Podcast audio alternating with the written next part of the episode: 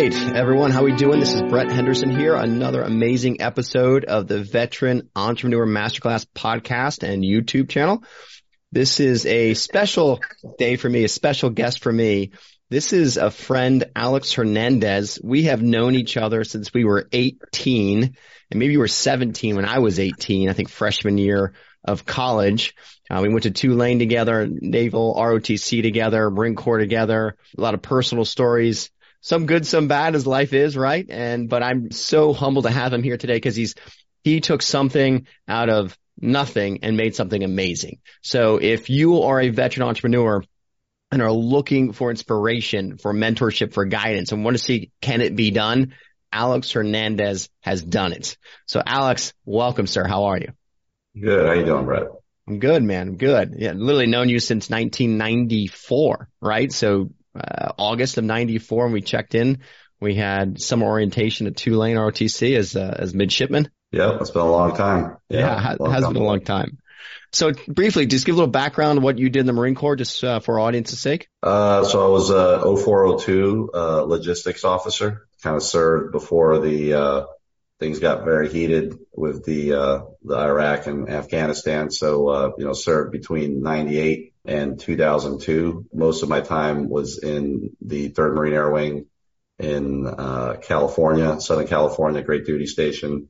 Ended up, my last tour was the S4 logistics officer for MALS-11, which is a aviation logistics squadron that does a lot of the munitions, supporting the F-18 fighter squadron out of MCAS Miramar, and just had a whole lot of different duties, as they like to give a lot of logistics officers, and got a lot of greater experience in that time. And after leaving the Marine Corps, went back to Tulane, where we had originally met, and to finish up my MBA. In 2003, I graduated from Tulane with the MBA. Awesome. And then when you had your MBA, you worked for Citigroup for a year or two? That's right. Yeah. I was recruited out of the business school for a management associate program in New York City. At the time, I thought I wanted to do the more traditional banking route and, go work for a big bank, and did that for just about under 3 years.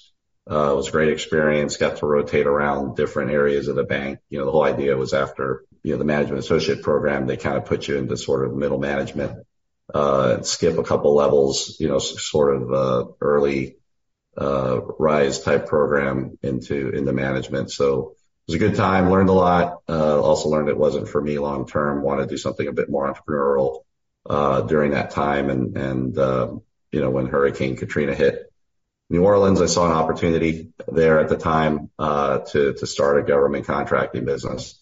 So government contracting. So before, I'm going to come back to that, but tell us where your business is today and how many employees you have today, and kind of just size and scale of your business, things you do. And then we'll go back to where it all came from, if that's okay. Sure. Our business right now, I have a few different businesses.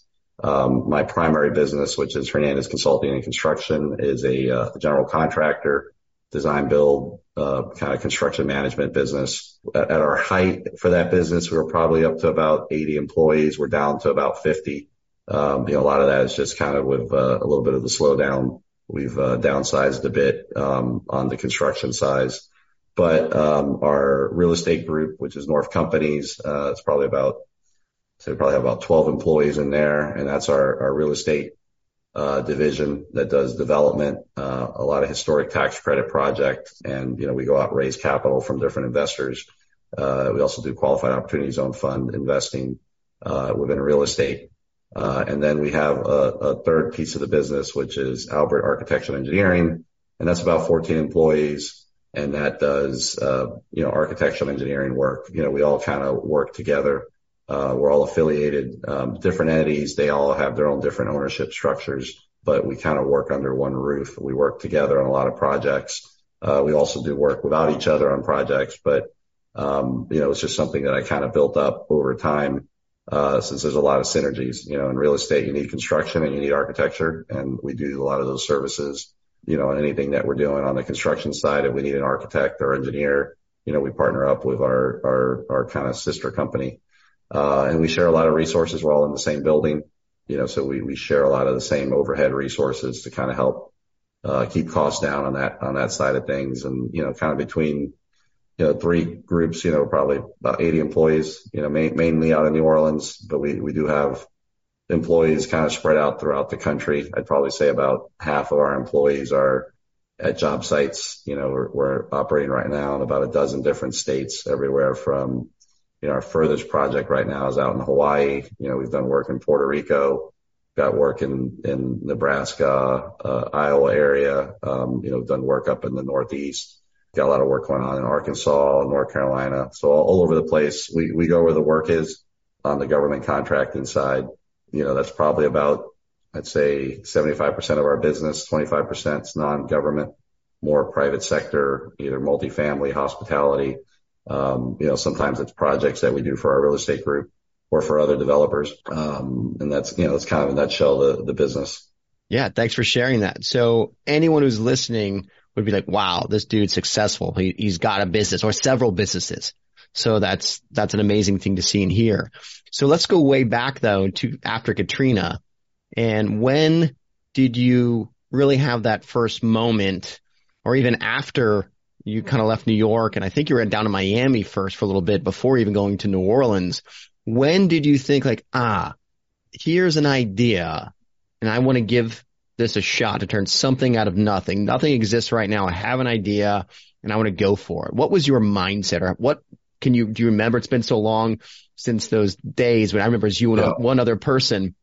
I still remember the other person, and you were talking with me back then, but what was their catalyst? What was your mindset? We're like, okay, I have this idea. I think this is where I want to go, and let's do it. Yeah. I mean, I'd say when I was getting my MBA, you know, my favorite professor at school was the entrepreneurship professor, by the name of John Elstrott that you know, Brett. He's a serial entrepreneur, very successful. I mean, his last position before retiring was the chairman of Whole Foods, and, you know, big publicly traded company. He helped start Whole Foods, Celestial Seasonings, a bunch of Silk Milk was another one. He, you know, really liked his classes, you know, cases in entrepreneurship, just trying to learn about what it takes to start a company, a business.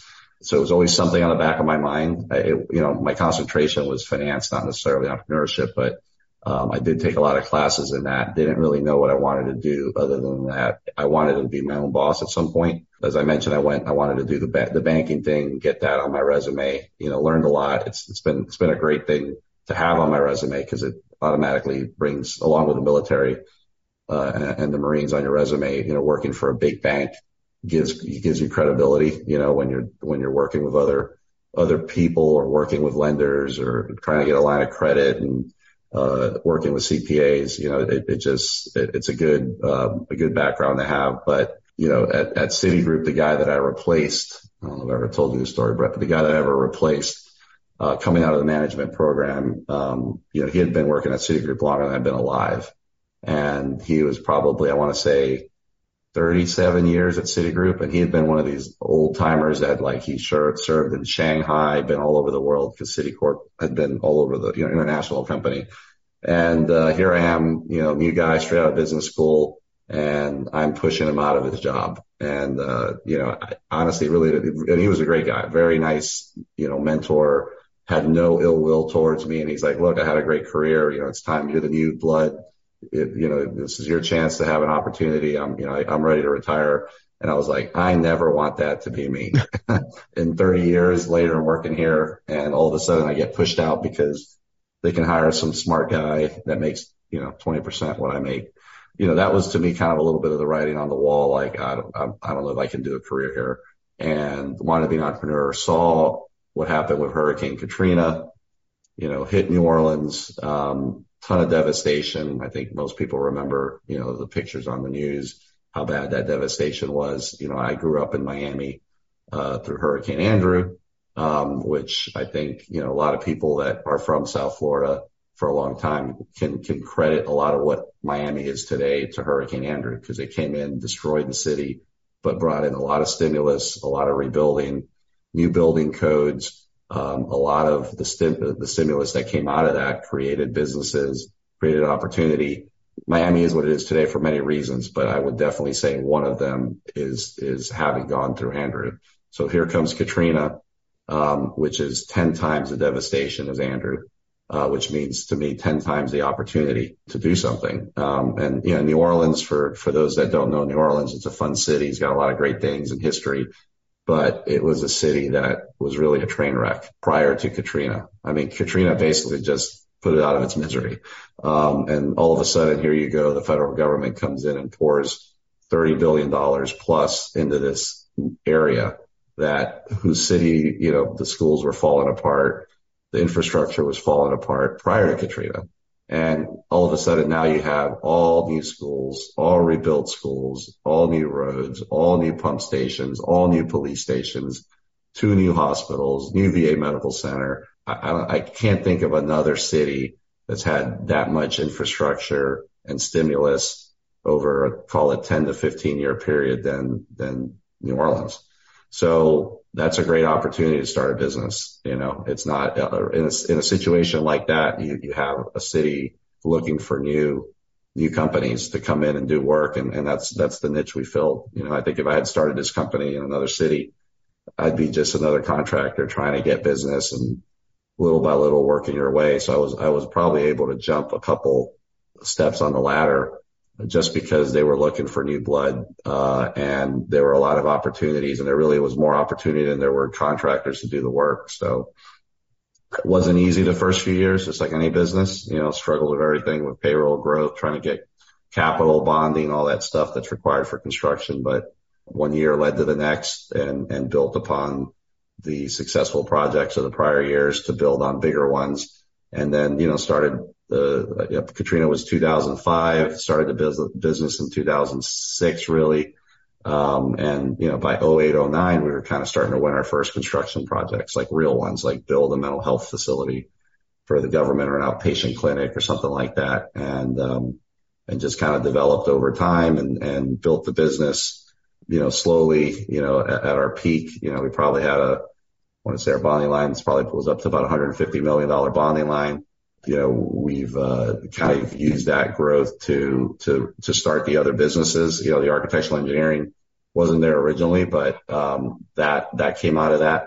And then, you know, I would say the real estate kind of came out of that as well. You know, I had opportunities where between projects I had staff sitting for the next project, and instead of sitting there or laying them off, I was like, let's go buy a building and renovate it.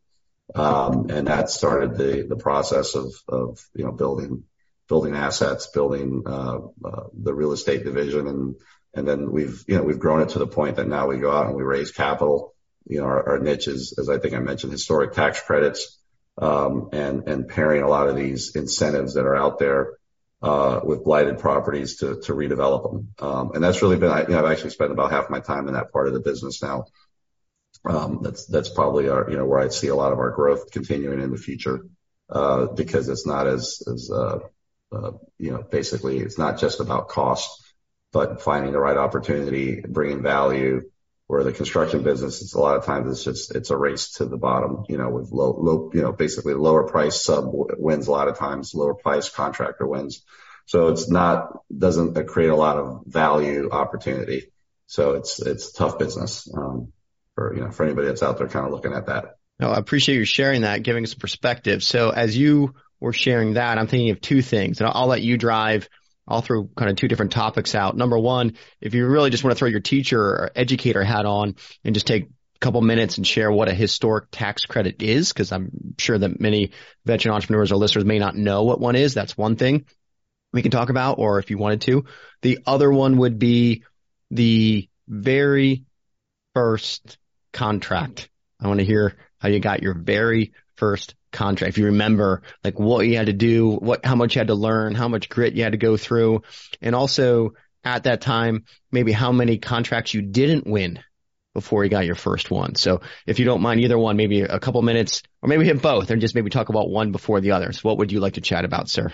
Yeah, to be totally honest, I don't know if I can even remember our first contract. You know, I could probably say our first contract wasn't, you know, usually as you start as a new contractor, you don't win a contract from the end client out the door. Very, very rarely is that the case. You usually have to start as a subcontractor to the contractor that can actually win the work. So our first contracts were more debris removal, disaster recovery type stuff, like literally going into putting crews together to cut down trees, you know, get rid of the garbage that was piled up in front of houses and stuff like that. And a lot of times you're like a second or third or fourth tier level down contractor on those contracts, because it's all about bringing in manpower and bonding. It's a terrible situation to really be in, but it's really, for many contractors, the only way to get started.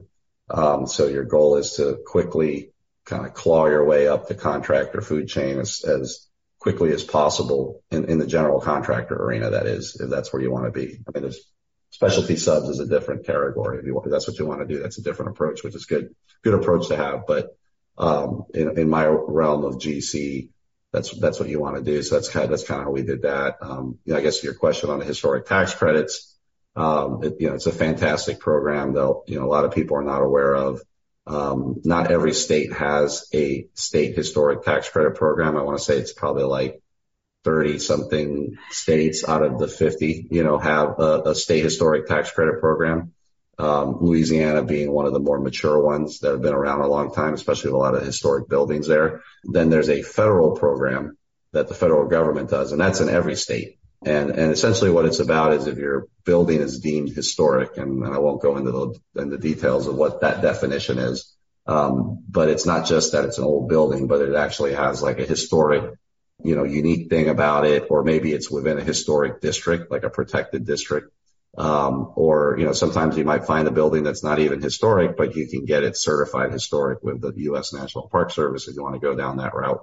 But essentially what happens is, if you buy a building that qualifies, any of your rehabilitation expenses, that means, your construction expenses, if you get a loan, the construction interest itself, if you got to get insurance, the builder's risk while you build it, project management costs, developer costs, architectural costs, legal, all that stuff, it's all deemed qualified rehabilitation expenses.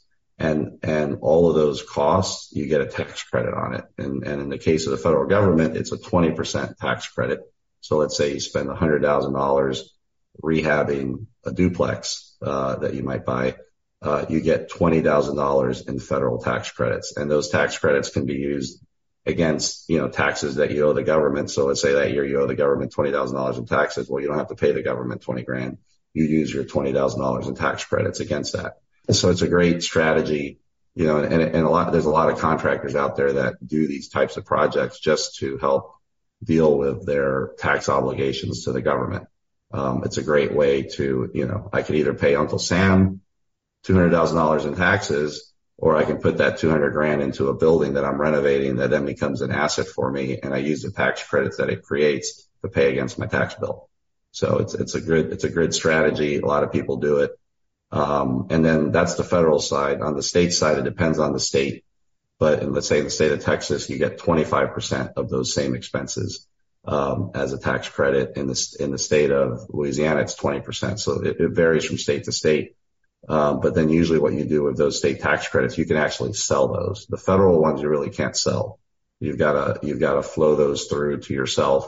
I won't get into there's some complicated ways where you could bring in investors and get them the tax credits as an investor to help bring in equity on a project, especially on the larger ones. But in its most simplest form, you flow those federal tax credits yourself. Now the state ones you can sell. A lot of times they sell for 90 cents on a dollar, 92 cents on a dollar. And it's usually big corporations. In the case of Louisiana and Texas, a lot of times it's oil and gas companies that will buy those tax credits. So, again, you buy a duplex, you spend $100,000 renovating it.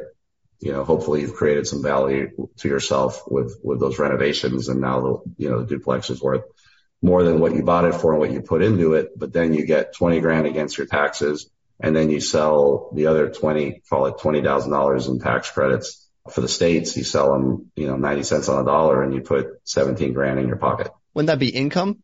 Yes. It'd actually be a capital gain, because the state tax credits is considered an asset. So if you hold on to that state tax credit for at least a year, it's a long-term capital gain, but most people sell them as soon as they get them, and then it's a short-term capital gain. But if you don't sell it, you can take the capital gain and put it in an opportunity zone. You could. Well, if you do sell it and you create a capital gain, you have to create the capital gain, which means you sell it.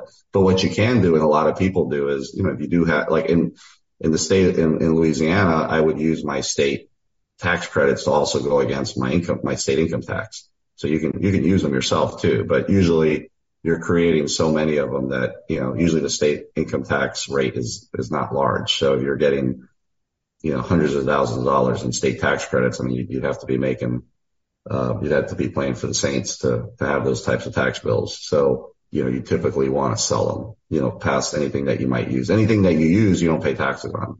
I mean, that's you're flowing them to yourself. If you sell them and you create a gain, then you pay taxes on it. To throw out while you're sharing, thanks so much for sharing that, but I do want to throw out, just keep compliance happy. Anything we're chatting about today is not considered legal advice, not considered tax advice. This is meant to be education and entertainment only. So just have to throw that out there. So thanks for sharing that, Alex. So with that, then, I think number one, if you have or you're interested, chat with your CPA about that, right? Of course, you know what I mean. If you, depending on the state that you live in, you know, I mean, it's usually there's a state historic preservation office that you can Google. Usually it's part of the, you know, state government. And you can read about it. Every state's different. Some states, like in the case of Florida, there is no historic tax credit program. So there's nothing you can do. I mean, you can still do a federal tax credit program in the state, but, you've got to go to states like, you know, Alabama, Mississippi, Louisiana, Texas, you know, New York is a big one, Illinois. All those states have historic tax credit programs. And if you're going to go through all the paperwork and the process, it's usually good that the project qualifies for both.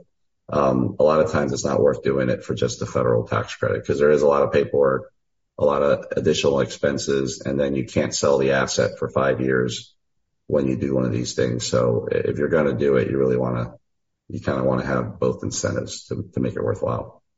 Good. Well, thank you so much for clarifying, providing some background and education on what historic tax credits are and where someone can learn about that. I want to go back to then when you started out a little bit more for the entrepreneurs or transitioning service members that are looking to become an entrepreneur like you and are trying to say, okay, you have the ambition, you got the drive, you have the will, but now you need the how. How do I do it? And so I think if I remember our time, just as friends, we were talking when you were starting your business, being a veteran, I think helped because if I recall, and hopefully it's not personal information, but there being a veteran, there's some certain advantages, and depending where you put your business, you took the time to build your knowledge and skill set about your personal background and how or where I guess you should set up a business and being a veteran and how that played into. And then you learned about these other contractors and where there certain contracts of certain pieces come in. So you're like, oh, I could fit in here, right? So are you comfortable sharing a little bit about that kind of process as you figured that out as you went? Because a lot of guys be like, this sounds great, but how the heck do I do it? Yeah. I mean, it's, you know, the federal government has excellent small business programs. You know, the federal government does, I would say, a pretty good job of trying to promote and set aside contracts for small business. They have special set aside programs that they do. There's different type of quotas and goals that they try to have. You know, they have everything from woman-owned small business, you know, kind of minority-owned small business, service-disabled veteran-owned small business, veteran-owned small business. They have, I think, HubZone, which is what you alluded to earlier about, you know, where you locate your business and that you hire a third of your employees living in what's designated historically underutilized business zones. So there's a number of programs. You know, we were very successful in actually combining several certifications, you know, such as the 8A, which is in many ways, I mean, they call it the Small Disadvantaged Business Program, but the 8A certification, a lot of times it's minority, women-owned. It's really anyone that's had economic disadvantage. It doesn't necessarily have to be a minority, although that's usually an automatic certification if you prove that. And then, you know, you've got the veteran-owned, obviously, serving in the military, service-disabled veteran-owned, which means that you at least have a 0% disability rating with the VA. You qualify for that program. I think I mentioned women-owned, and that kind of runs up most of them. most of the programs. And, you know, we use those initially to get started. They're a great way to kind of get your foot in the door. There's plenty of very good companies in those programs. There's still plenty of competition, but there's probably less competition than, say, the open market. And, you know, if you can start breaking into some of that work, it kind of leads to more work. Assuming you do a good job. Obviously, that's always in anything in life, is if you perform well, you usually follow on work comes after. If you don't perform well, then they don't want to give you more work. So it's the same thing with the government. I mean, if you get a government contract and you totally fall on your face and fail, well, it's going to be very hard to get another contract. I mean, you might still be able to. You find another agency that'll give you another chance if you made a mistake or whatever. But typically, you start getting several strikes against you in the what they call the CPARS, which is essentially like a report card for government contractors. If you get too many negative grades, you essentially kind of get blacklisted. So it's something you never want to happen to you, especially as you get started. So it's very important not to take on more work than you can handle. And then, you know, it doesn't matter. I mean, obviously my industry is construction, but, you know, our architectural group does also government contracting. You know, I'm also a partner in a medical teleradiology business, which is started by another service-disabled veteran that, you know, followed that approach on the medical side. So there's all types of services the government buys, pretty much anything you can think of. And within those purchases, there's a certain amount of contract dollars that they set aside for small businesses and small businesses with certain specialized designations. That's a lot. Thank you for unpacking some of that. So if I am a new veteran and I want to consider government contracting, where would I go to even learn where government contracts are? Or how did you go to the SBA, Small Business Administration, first to learn about this? Or how did you? Yeah, there's a lot of knowledge out there, and it's just, you've got to take the time. You know, when I first got started, you know, I read and bought a few books, you know, Government Contracting Made Easy. There was a book like that. There's a couple of different books that you can do the research, go to Amazon, look up government contracting, read the reviews, read what the table of contents are, find some good books, and you can read some, you know, gain some knowledge there. And then, you know, it's a matter of going to some conferences. I mean, the SBA puts some of those together. They're pretty good. You know, I know this, I believe this podcast is targeted at veterans. I mean, the veterans also have departments within the SBA that actually they're usually very focused on helping veteran entrepreneurs. The VA itself and their Office of Small Business also has the same thing. So there's some great resources. You know, if someone's serious about doing contracting for the government, be it construction or, you know, computer, IT, you know, whatever it may be. You know, I'd recommend going to some of these conferences. They're usually not that costly. You know, if the conference costs a few $1000s, you're going to the wrong one. You know, usually it's the ones that cost $150, $300 to attend as an attendee. Those are usually kind of government sponsored, so they try to keep the cost low. Right. And if you go to those, they have great sessions, networking, and, you know, you can spend the first year or two just learning. And all this stuff, you know, at least from my end, was self-taught. You know, that's one way to do it. You know, if you're starting a business, I mean, I've also, you know, there's another entrepreneur that I've helped, and he's grown extremely successful. I actually recruited him out of Goldman Sachs. He was tired of working in banking, wanted to do what I was doing, has built an amazing business, and he came and worked for me for 2 years, you know, and he learned the business from the ground up till he was ready to start his own thing. So I think there's opportunities there. You know, if you're looking to start something, if it's information technology, find yourself a government contractor in the IT space, get some work experience with them there, and you learn on their dime on how they operate, how to do things, and then maybe go out and start on your own. There's another way I've seen folks be successful. I think you hit a real good point there. And a lot of veterans reach out to me like, hey, but I want to do this. And they're just getting out. Well, what experience do you have? You have leadership, but you have no skills in that particular industry, no industry experience. So yes, you've got the leadership button or box check, so to speak. But I think it makes sense of a mentor in any industry. Were you able to find, when you started out, were you able to find a couple Because I said you kind of jumped underneath a couple of the bigger contractors. Did you find one or two to kind of point you in the right direction? I know you said you're self-taught, and I'll just give you a plug for anyone who's listening. You're a smart dude. You're much smarter than me. You work harder than me. And I think what you have done, and I personally saw it as a friend and colleague, was you outworked, I think, almost all of us, except for maybe one person who we know who still works crazy hours. I don't know why and how he does. He's our age. He's been doing it for like 30 years. But you outworked, and you just buried yourself in knowledge, and you just sat there and you played hard, but you worked hard. You just put your head down and learn, and you believe knowledge is power, and you didn't just sit back and watch. So talk about your mindset and what you felt is for you the right mindset to have to be successful in what you do. If you could find a mentor, I think that helps. I think I've been a mentor to a number of other entrepreneurs, not just veteran, but also just, either minority business or just really anyone that I've helped in the past. I think when you can get some of that, it really helps with knowledge share. Unfortunately for me, I really didn't have, specifically in the government space, I didn't really have a mentor. If I found any mentorship was, with some larger businesses that kind of alluded to that I partnered with. That were, more established construction company that couldn't get the work that I was able to get access to. And we would team and partner, and they would help us with some additional infrastructure for the work.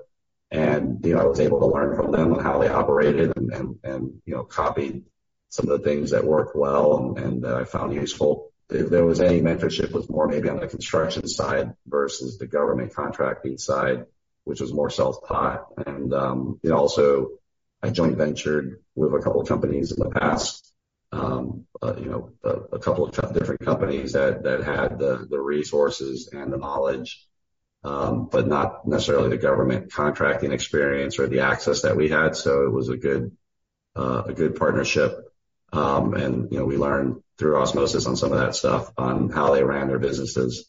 That's probably where the mentorship came. And you kind of mentioned about learning. There's a lot of information there. There's no reason. And really there's more information now than there ever was even back when I was getting started. I mean, what you can do now on YouTube and with these podcasts, and there's absolutely no reason why you can't almost become, and not an expert, but at least very knowledgeable in any topic. It could be cancer research or crypto. I mean, it doesn't matter what it is. You can learn it nowadays if you want to have the time and put the effort in. The information's out there. Or it was actually a little harder back.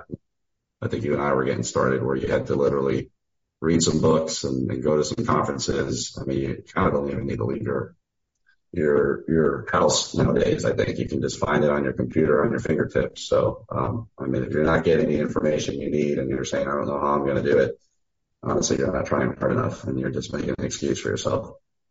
No, I appreciate that, and I completely agree. So let me ask you two more questions before we kind of wrap this session.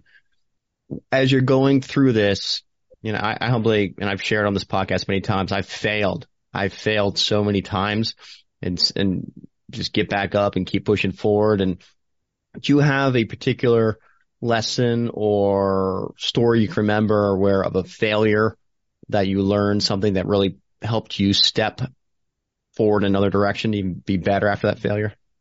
I think if you're not failing on a semi-regular basis, you're probably not pushing yourself hard enough. I firmly believe in that. And if you are going to fail, it's good to try to fail fast and like you said, get back up and get going. So I probably would say I fail regularly, when we try new things and, look at new opportunities and sometimes things don't work out and you keep moving and I think one of the things that has helped us overcome, failures is having some diversification. That's been extremely helpful for me, in my career. Having, the construction business has been very fruitful for us and has helped with cash flow and creating capital opportunities, for, let's say, our real estate group, and then, fast forward a few years, real estate group, you build out some assets, you build out some new capabilities. The last few years has been a difficult time in construction. In the government business, you sign contracts, in pre-COVID, 2018, 2019 at a certain price.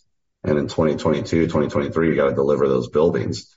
Well, guess what? They don't give you any more money to deliver those buildings. You still got to deliver them at pre-COVID prices. And I think we all know just by going to the store to buy something or going to fill up the gas tank that things cost a lot more. So you still have to do that. But, you know, having that diversification has been helpful to our business. So, hey, you know, we take some lumps on some projects, but you have the other side of the business that's doing well.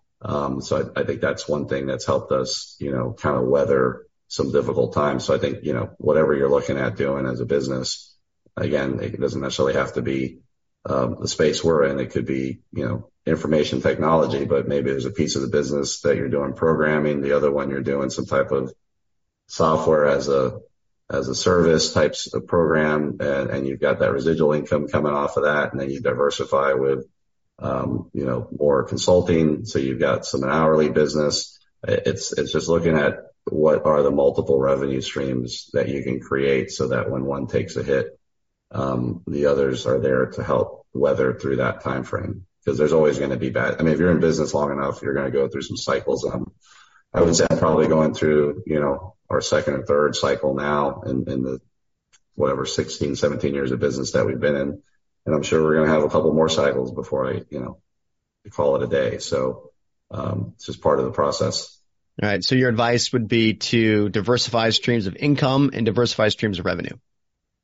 Sure. And business lines, you know, I mean, there's times that, you know, one business can be one of the good things about us being heavily in government is although work's slowing down for a lot of people, actually our work is pretty good right now as far as the backlog because the government just prints more money, you know, unlike private industry that's like, hey, we're going to tighten the belt loops right now. And we're not going to spend another money on a warehouse. I mean, the government planned to build that warehouse for the Army 5 years ago, and they're going to build it right now. They don't care if the economy's down or up or upside down. They're just going to spend the money. And that's good and bad. You know, it's finding the diversification and understanding that sometimes, you know, that part of the business can continue to bear fruit when, you know, say the residential market has sort of plummeted like it has. But a few years ago, you wanted to be in residential. I mean, it was higher profit, quick turnaround, and the government work was the wrong one to be in because they were taking forever, a lot of red tape. The margins aren't as great. But again, it goes back to, you know, the point of diversification. No, I love that. And one other, I have two more questions, but one we just touched on briefly, which is, I think, a no-brainer for someone like yourself and myself, but maybe for some from newer professionals, it's not. And I actually have seen it. And that's the quality of work that you do. Your work is your reputation, and your reputation is your work. I had a personal example of an associate I engaged to do some work for me, and work was done, and we went to look at the work after and was presented and like, hey, this isn't right. And this individual said, well, it's bargain work. What do you want? Versus saying, oh, let me fix it. And the same individual had the same challenge with a couple other of my associates. And so now when it's a one-off, it's one thing, but it happens two or three times, that person's reputation, professional reputation, now tarnished. So talk about just ethic and your reputation and the quality of your work you do and how that's intertwined, or is it intertwined for you? You know, it is. And look, it's a challenge. You know, I'll be the first to say as you grow a business, it's hard because when you only have a few projects, when we first got started, you could kind of have your thumbprint on the work. You can go visit the project, visit the client on a regular basis. But as you kind of start growing to, you know, to the level we were at, you know, where you have 30 projects in 12 states and you've got employees spread out, you know, you're now worrying and trying to work through your managers to do that. It's challenging in our business. Obviously we take our reputation seriously. We want to have a good track record. You know, we want to do work of high quality. People don't graduate high school nowadays and say, oh, I want to be a drywall guy. Who does that? You know, no one does. Everybody wants to either, be the next, you know, social media star or, you know, do programming or crypto or some other thing. No one really actually wants to learn to be a carpenter.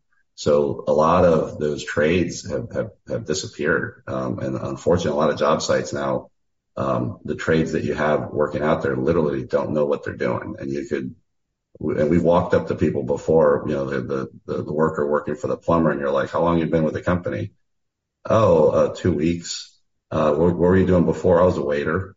And here he is, you know, doing plumbing work. And, you know, good on him. He's here learning a trade because he probably wasn't making much money as a waiter, but he doesn't know what he's doing. And this is the person that's delivering the quality. So it's a challenge.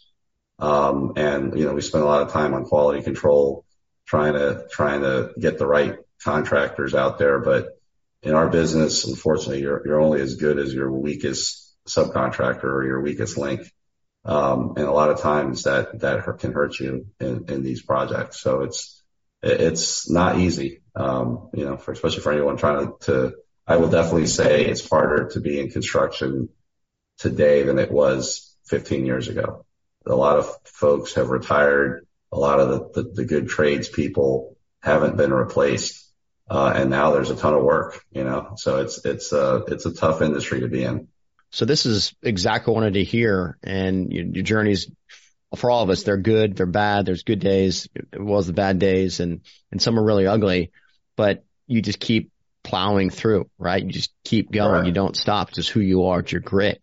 So I'll let you kind of close it with anything that's on your mind. If you wanted to share an idea or two or anything else that I didn't cover that you think is important for an entrepreneur or someone who's maybe been around a little bit, open floor, brother. And you've been a mentor for me. And just anyone's listening, like this guy has done it. He built something out of nothing.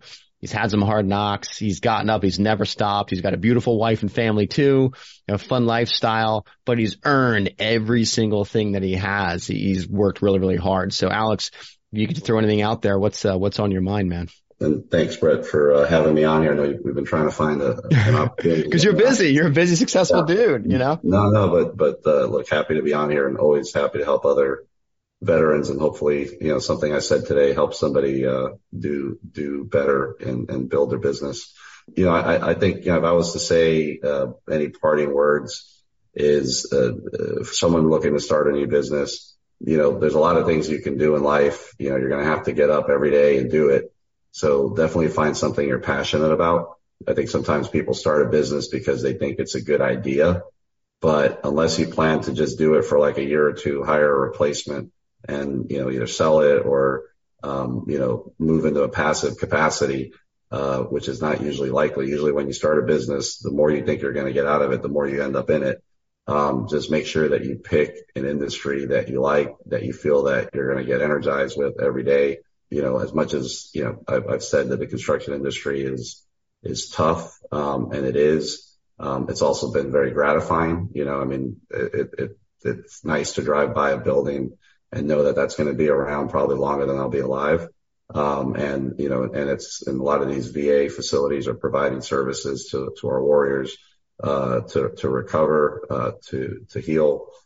So, you know, for me, that's a lot of times it's tough what we do, but the finished product speaks for itself. So that keeps me sort of energized. You know, I don't know if I was doing something different like that, if I'd have the same energy. I find the same thing in real estate. With sort of, you know, bringing back blighted properties, creating housing, you know, having people in a building that was sitting there unoccupied and falling apart for 20 years and now having a family living in it, that's gratifying to me. So I would say, you know, if I was going to leave anything is find what you think you're going to be, energized with, because it is going to be tough. It's probably not going to be easy. You're going to hit some challenges. You're going to hit some failures, and eventually hopefully hit success.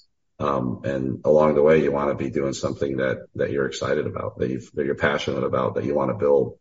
So, you know, I think that's really the main thing I'd kind of leave people with as they're looking at either starting a business or maybe making a pivot for their current business, is find what you're passionate about and what gets you excited.